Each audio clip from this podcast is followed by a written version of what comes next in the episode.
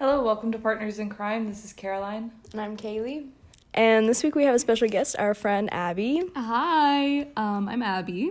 I'm this week's special commentator. And today we're going to be, or I'll be doing a story on Michael Malloy. So let's jump into it, shall we? Okay, so the story of Michael Malloy begins in January 1933 in a speakeasy in New York. All that I could find about Malloy is that he was around age 60. He used to be a fireman, but he lost his job. And because of this, he fell into bad alcoholism. He was a bad alcoholic. Okay. He never paid his bill at this bar. And this is actually what sparked this incident, because the owner, who was named Tony Marino, Francis Pasqua, Hershey Green, and Daniel Kreisberg. And so they all decided to take out 3 insurance policies under Malloy's name and then murder him. Because this was also during the time of the Great Depression and also near the end of the Prohibition. So a speakeasy is not the best place to be right now. So they took out 3 insurance policies and it totaled $3,500 in 1933's money. I did the calculations. Okay. It's right under $74,000 in today's money. So the idea is that they didn't want to, actively murder him. They just wanted to kind of help him find his way to Heaven's Gates. So they first allowed him unlimited credit. He came in, and they were like, you can drink as much as you want. And he was like, all right, bet. So he, took full advantage of this. He was down 20 shots at this point. They thought he would have been gone, Yeah. He did this for 3 days, walked out every night, said, I'll be back in the morning. And so at this point, they're like, okay, we'll move on, do something else. So they decided to replace the alcohol with antifreeze, thinking, of course he'll die. It's antifreeze. No, he drank multiple shots of that, no effect. They then put turpentine in it, horse liniment, and rat poison, and yet he still drank on. Growing even more restless, the group decided to pour him pure wood alcohol, also known as methanol.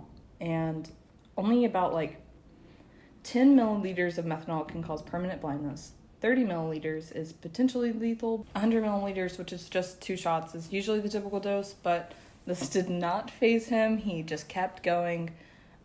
He again left, said, I'll see you in the morning. And he stayed true to his word and he came back. So again, they tried, getting raw oysters and they soaked them in, wood alcohol because apparently, there's a bad reaction in the stomach if you have seafood, oysters and then alcohol or wood alcohol, nothing. So then they gave him a sandwich with spoiled sardines and they mixed poison, glass, and carpet tacks in it.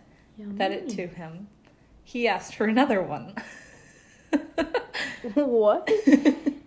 So then, giving up trying to just poison him, they decided, you know what, we'll freeze him to death. So they offer him to go for a walk in a park with them, and they waited until he had passed out on a bench. They dumped him in the snow, took his clothes off, poured 5 gallons of water on them. This is in January, early winter months in New York. It's freezing. They thought they certainly finished him off, but the next day when Tony went back to the bar, he was there waiting for him. Just sitting there. How is this guy still alive? He's known as Mike the Durable. Okay. So, trying one more time, but at this point, they've given up with the peaceful route. They're like, screw it. So, they're determined to kill him. At this point, they have to, basically. So they took, Hershey Green was a taxi driver, so they ran over Michael Malloy with his taxi, backed up over him. They were going 45 miles per hour, is what I read. And they thought he was done, They left him on the street. They didn't see him for 5 days. After the 5 days, he came back, and he was like, he had a broken arm and a headache, and he was like, pour me another one, bud. Oh. So, at this point, they're ticked, They've put in a lot of money to this. Actually, so the insurance policy they took out was only going to pay them $3,500. around this point, they've put in $2,000 of material, like supplying him endless amounts of booze, buying the poison, doing everything to try to kill him. So they're already going into the red. But on February 23rd, 1933, they had enough. So they waited for him to pass out in the bar, and they carried him up to Murphy's room upstairs. They put a hose in his mouth that was connected to a coal gas jet and turned it on. It did take 20 minutes for him to die from this, which I still think is unbelievable. Because, like, I would feel like 5 minutes is the most. Your body is like, I can't function. But no, he 20 minutes. Fighter to the day. So afterwards, he was pronounced dead from lobar pneumonia and was quickly buried. They didn't even embalm him. They were just ready to get the money. They threw him in the ground. Yes. They actually paid off a doctor to have this cause of death written on the form. But rumors started going around about Mike the Durable and the plan that they had to kill him. And so eventually the police heard these, and they decided to exhume the body and have it forensically examined. It was during this time, since they didn't exhume him, they were able to find his body was just, like, filled with CO2 gas. And also he was, like, cherry red. Like, he had all the indicators that this was not pneumonia. So after finding this cause of death inaccurate, the five men were convicted for murder in 1934. Hershey Green was sentenced to life in prison, while the other four members were sentenced to death. That's how our story ends. This is a picture of him after he died. Dang. Looks rough. Can you imagine going through all that? No. And you know what? He still wanted another drink. Yeah. My guy knows. He's got his priorities straight. Another. Old Tone. What's his name? Tony, right? Tony. Can you do it in an Irish accent? Oh, no. Oh, pull me another, would you? That was, like, I think Scottish. I'm in the area. You're there. Pull me. No, that's like Cockney. Pull me another one, wild chocolate. Just Cockney. I can't do Irish. There's something else. They always go up with their sentences. Do they? Yeah. Anyway. Okay. Yeah, that's Michael Malloy. What did you think? I don't know how that's possible that he stayed alive that long. His liver. Just the whole thing. Like, how? How did he not freeze to death? How did he not get poisoned? He said that the chill actually woke him up and allowed him to get back into his bed. And one of the men who were out there with him, or that was out there with him, got a cold. Oh my God. Imagine karma, you getting a cold, and then he's just... The guy you're trying to kill, fine. Yeah. Give me another shot. Man, I don't know. I feel like if you just continuously drink... Like, I think your body just, like, becomes supernatural somehow. I don't know. Oh, yeah. Like, it adapts, it overcomes, you know? Anything you throw at it. Yeah. She can handle it. Why did he keep going to that bar, though? Was there not Because they were offering him free drinks. Oh, yeah. At that point. And then also, he had an unpaid tab. And I think they were just, like, letting him and drink. And so, like, that's how it started. Because they were like, man, we really need money. It's the Depression, blah, blah. And they were like, and he never pays his tab. So they were like, oh. A little revenge. A little payday. Yeah. But, I mean, there is such a stark difference between hitting him with your car and then also, like, putting a gas tube into his mouth versus giving him a lot of alcohol. Why didn't they just shoot him? Because it had to look like an accident. It didn't go so well for them. Yeah, no, that's where the issue came in. Because one of the insurance companies were like, okay, can we see the body? And they were like, no. That already had that thing buried. So, Kaylee, what's your case? My case is on Maria Rudolph. It is known as the oldest solved cold case. But that's not necessarily true anymore. Anyway, I'll get to that later. So on December 3rd, 1957, 7-year-old Maria Rudolph went missing on the street corner of Sycamore, Illinois. She was playing with her best friend Kathy outside on the first snowfall of the year, and a man offered to give her a piggyback ride. Kathy went inside to get some gloves, and when she came back, they were gone. The last she saw of them was the man carrying her down the street. Oh. Kathy went to Maria's parents and said that she was missing. Her parents thought she was just hiding, so they sent her older brother to find her, but an hour went by and there was no sign of her. So they decided to call police, and it took 5 months for them to find her remains. They were found 100 miles outside of the city by some tourists, and her body was found wearing a shirt, an undershirt, and socks. She was decomposed, and it was just a skeletal, like, that's all that was there. So sad. But her parents... How old was she? She was 7. No. Yeah. When was this?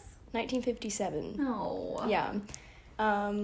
So no technology for them to find anything. No DNA. But her parents only identified her because of the socks she was wearing. When was DNA discovered? DNA was discovered in like the 50s. I thought it was like the 1800s. Wait, when was Watson and actually Rosalind Franklin? She. No, I thought it was like 1950s by Francis Crick. What?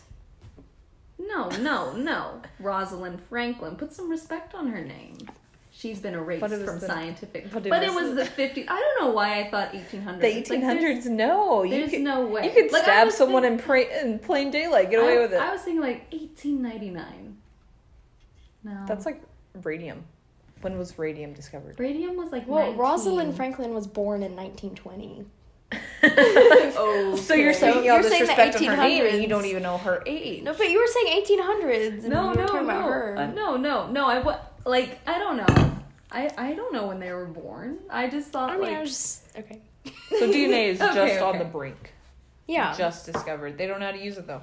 Mm-hmm. Definitely not. Like, what's this? DNA evidence for a crime.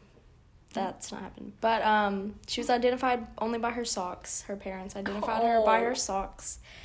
And it wasn't until 50 years after that they did an autopsy to finally determine her cause of death 50 years later, which was that she was stabbed in the throat multiple times. What a terrible way to go. Yeah. It's sad. As I laugh. But it's... the suspect, John Tessier... He was also known as Johnny. He was 24 at the time, single, blonde, bad teeth, and a high-pitched voice is what the article described him as, so I wanted to include that. Yeah. I'm sorry, just the fact that he offered her a piggyback ride is staying on my mind right now. Mm-hmm. Yeah. That is just... And she said yes. She was 7, it was the 50s. Seemed harmless. Yeah. He was a neighbor of the family. As well. So that could also... So she probably knew him. She didn't suspect anything of it. He was considered creepy by the community, but he was the only suspect, and he passed a lie detector test, so they just completely closed the case and said that it was fine. He was never put in a lineup to be identified by Kathy, who was the only one that saw the guy. Mm. I bet her parents probably didn't want her to. What, Kathy? Yeah.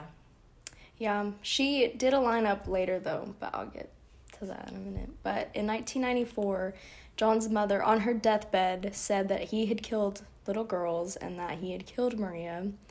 But this was it was kind of dismissed because apparently they had a bad relationship and there was a lot of violent behavior from the mom towards Johnny. But the confession was just taken as a spite and that she was dying and that she was just talking. Mm-hmm. But John's half-sister spent years trying to get them to reopen the case, and in 2008, they finally reopened the case. Police found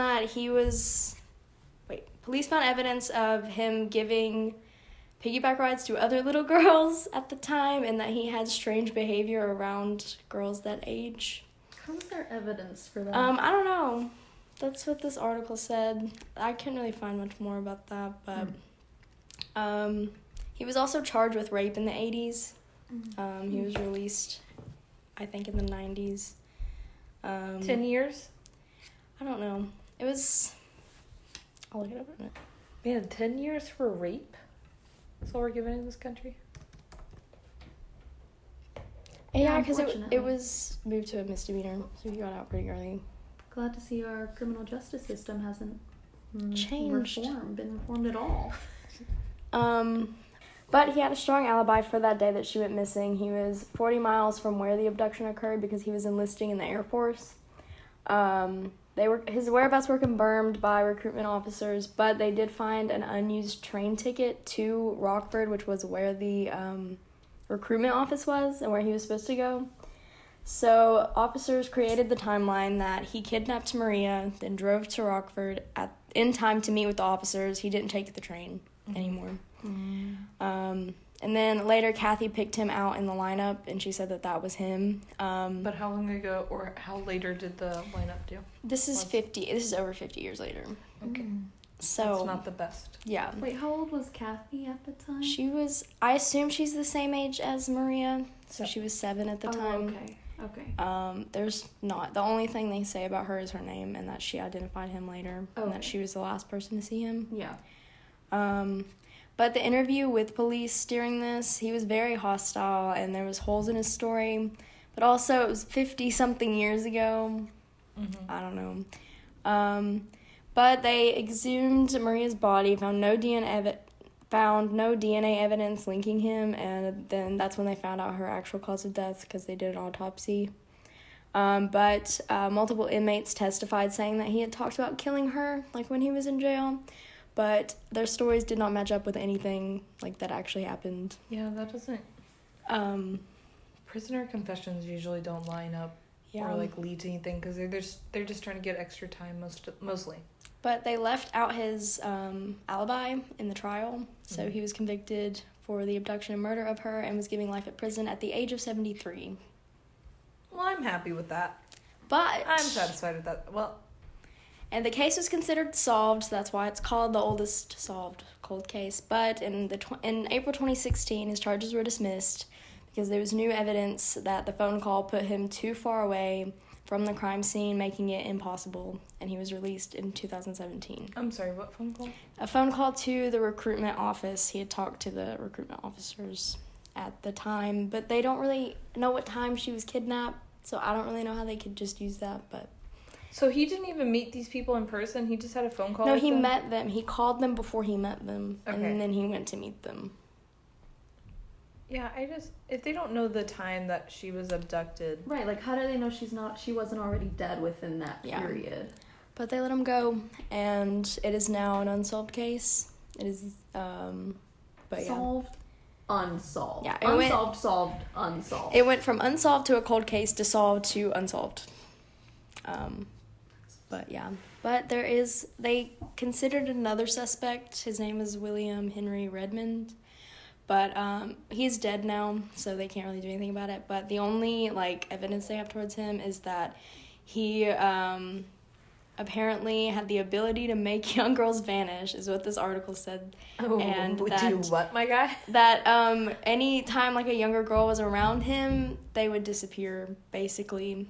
Get kidnapped, I assume, or die, I don't know. And he also looked like the description that Kathy gave. That's all the evidence. Was that guy ever in jail? I think he went to jail for kidnapping someone, but I don't think he was there long. What is wrong with our legal system? Illinois is in the 50s. I don't know. You say Illinois? Illinois. It is Illinois. I'm sorry. I was going to let it slide. Yeah. But you decided no. No. I mean, you already said it. Yeah, it's in there. I've always said that. Well, thoughts? Man, I want to believe that guy did it, because obviously I want someone to be guilty for it. But I don't know, that other guy does seem very, very likable, and I don't know why no one ever looked into him. Yeah, I guess because Kathy said, or they kind of put him as it because he was a neighbor, and then they just immediately... Where did that guy live? The other guy. I found nothing on him other than that. And then they had said that he went to jail before, but let me see if I can find that again. A little more. Ooh. He was charged with murder of an 8-year-old. Pennsylvania 8-year-old. And they didn't. That was in 1988 when he was charged, though. Mm. But they didn't pick him as a suspect until the second trial is when they came up with him. But in the beginning, it was only Johnny. I don't know. Johnny does seem like a very good candidate. Mm-hmm. Especially him being a neighbor, him supposedly offering piggyback rides to other girls, mm-hmm. and then just being weird. Mm-hmm. Yeah, he was, it also says he was an outsider in the town, and that he was creepy, and then his mom said that. Mm. But I don't know. He got away with it if he did. Man, R.I.P. Well, I hope you enjoyed this week's episode of Partners in Crime. I'm Kaylee. And I'm Caroline. And tune in next week for another episode. Bye!